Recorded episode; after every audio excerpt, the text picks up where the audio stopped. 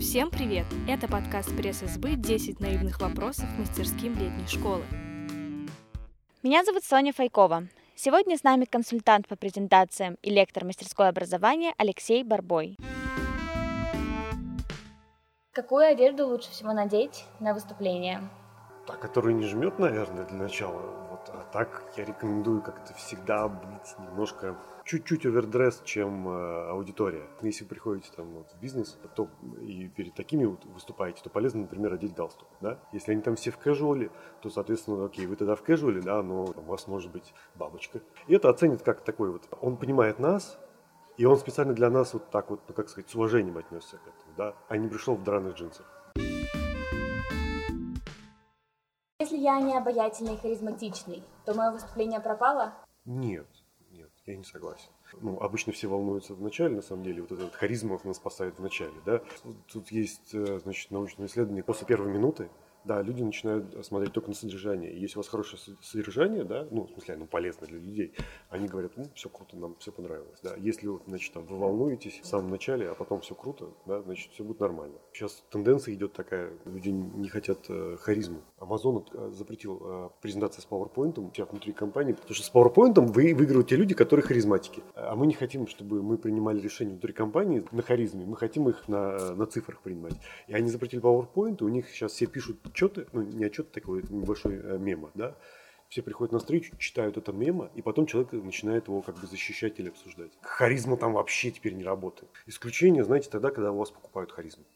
Ну, то есть, если вот вы стендап-комик, и сегодня что-то я не в духе, вот тогда все будет плохо. Как удержать аудиторию до самого конца? Быть полезным ей. Если они пришли развлекаться, если это большая аудитория, значит, действительно нужно развлекать. Если это, соответственно, аудитория, которая хочет вот прям конкретно там, как нам сделать это, как построить дом, окей, вы рассказываете, как построить дом. Сторителлинг, там, вот эти все дела, это вот про то, как удерживать внимание. Может ли мне при выступлении визуализация? Да, поможет, если у вас особенно сложная какая-то тема. Да, ну то есть квантовую механику э, объяснять на пальцах очень, мне кажется, сложно. Если вы что-то простое говорите, то, может быть, даже и не нужно. Насколько ужасно выглядит бумажка, телефон или конспект? Если он там читает что-то интересное, и смешное для всего зала, например, почему нет? Все нормально. Если он оттуда мямлит, зачем? Есть такая конференция TED, там есть такая заповедь. Если у вас есть выбор между бумажкой и мямлением, окей, бумажка тогда. Если вы можете нормально рассказать, рассказывать нормально. Просто проблема бумажки, вы не видите, насколько то, что вы говорите, людям заходит. Просто вы не видите лица, не понимаете, им смешно, грустно. Ну, если только это тогда понимают, не понимают. Если я растерялась во время выступления, как собраться? Для начала признаться в этом самой себе, да. Если это зрителям очевидно, а им, скорее всего, очевидно, признаться им в этом. Что вот, окей, из-за чего-то я сбилась, да, подождите, дайте подумать, я сейчас соберусь мыслями. То есть самое главное не делать вид, что этого не произошло, потому что, скорее всего, это был заметно. Если я обаятельный, но стеснительный интроверт, как мне выступать на большую публику? Ну, тут есть клиент, у него там компания самоуправления, 100 человек, каждый человек сам может поставить зарплату. Ну и понятно, как повышать зарплату. Человек говорит, вот я такой хороший, сделал вот это, вот это, вот это, вот это. Ну, или вживую говорит, или пишет там, значит, в своей карточке, да. Все это читают, видят, обсуждают и так далее. И им задали вопрос, подождите, если у вас такая политика, что вот люди себе назначают зарплату, и это оценивается просто потому, что они про себя рассказали. То есть у вас побеждают только одни экстраверты, которые вот так любят общаться. Он такой так говорил, когда ему задали такой вопрос на большой конференции, он сказал, вы знаете, мне кажется, у нас 100 человек, и это все интроверты. То есть интроверт это не про того человека, который не любит общаться с другими людьми. Он любит общаться, да, но только тогда, когда для него в этом есть какой-то там смысл и польза. Поэтому мой совет найти что-то, какую-то историю, которую вам хотелось бы рассказать. И тогда вопрос интроверсии или что-то там еще стеснительности, он пропадет вообще. Если мне задали вопрос, а я не знаю, что ответить, как выкрутиться?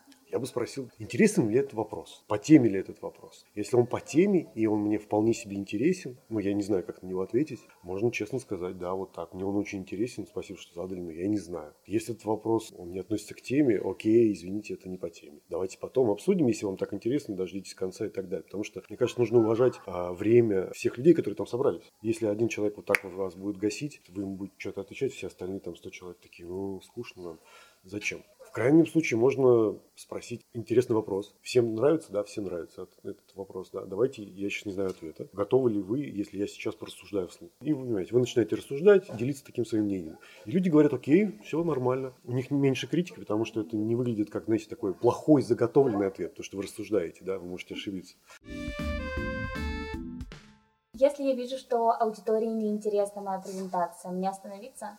Скорее сказать следующее что-то из разряда, слушайте, я вот тут вижу, что вы либо не догоняете, да, нет как контакта, либо неинтересно вам, да. И мне казалось, что тема вам важна, поэтому скажите мне, вот, дайте прямо сейчас обратную связь, да, что я могу сделать, чтобы это было лучше. По умолчанию, если это большая конференция какая-то, да, большое выступление, люди пришли туда развлекаться. Чуть-чуть интереснее, чтобы жизнь их стала, да даже если это будет прикольный какой-то факап, значит, там что-то у него отойдет, не заработает, все равно это будет весело, да. Если вы их спросите о том, что сейчас не так, да, я я не вижу вашего внимания, да, вы потерялись и так далее, они вам, скорее всего, скажут. Они скажут, да вот это чушь там, или медленно, или скучно, или говори громче и так далее. Ну, то есть, к тому, что они уже пришли, они уже заплатили своим временем за то, что они пришли слушать.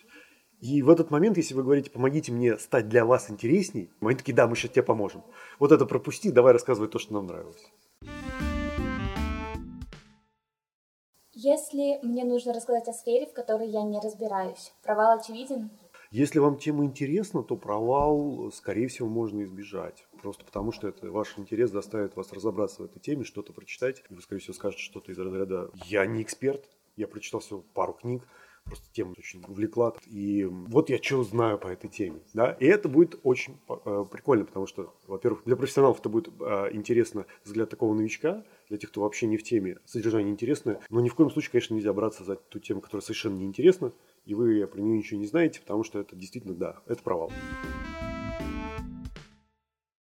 А если мне нужно подготовить презентацию на другом языке, насколько это сложнее, чем на родном? Я выступал и на английском, и выступаю и на русском. Я не вижу проблем. Значит, был, был один э, случай, где э, на конференции э, индус, он, правда, был англоговорящий, он вышел на сцену, у него была презентация, он сказал «Hello!»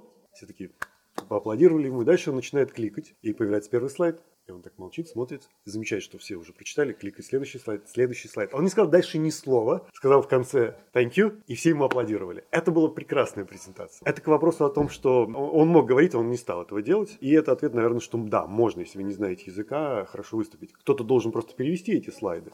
Но если там есть хорошая история, да, которая интересна публике, есть там что-то полезное для них, то это будет э, нормально. Это будет как минимум не, знаете, не бесполезно для всех, и для вас, и для аудитории. Но если ни то, ни другое отсутствует, да, то это да, будет провал тоже. Сегодня с нами был Алексей Барбой, который ответил на 10 наивных вопросов о том, как выступать перед большой аудиторией. С вами была Соня Файкова.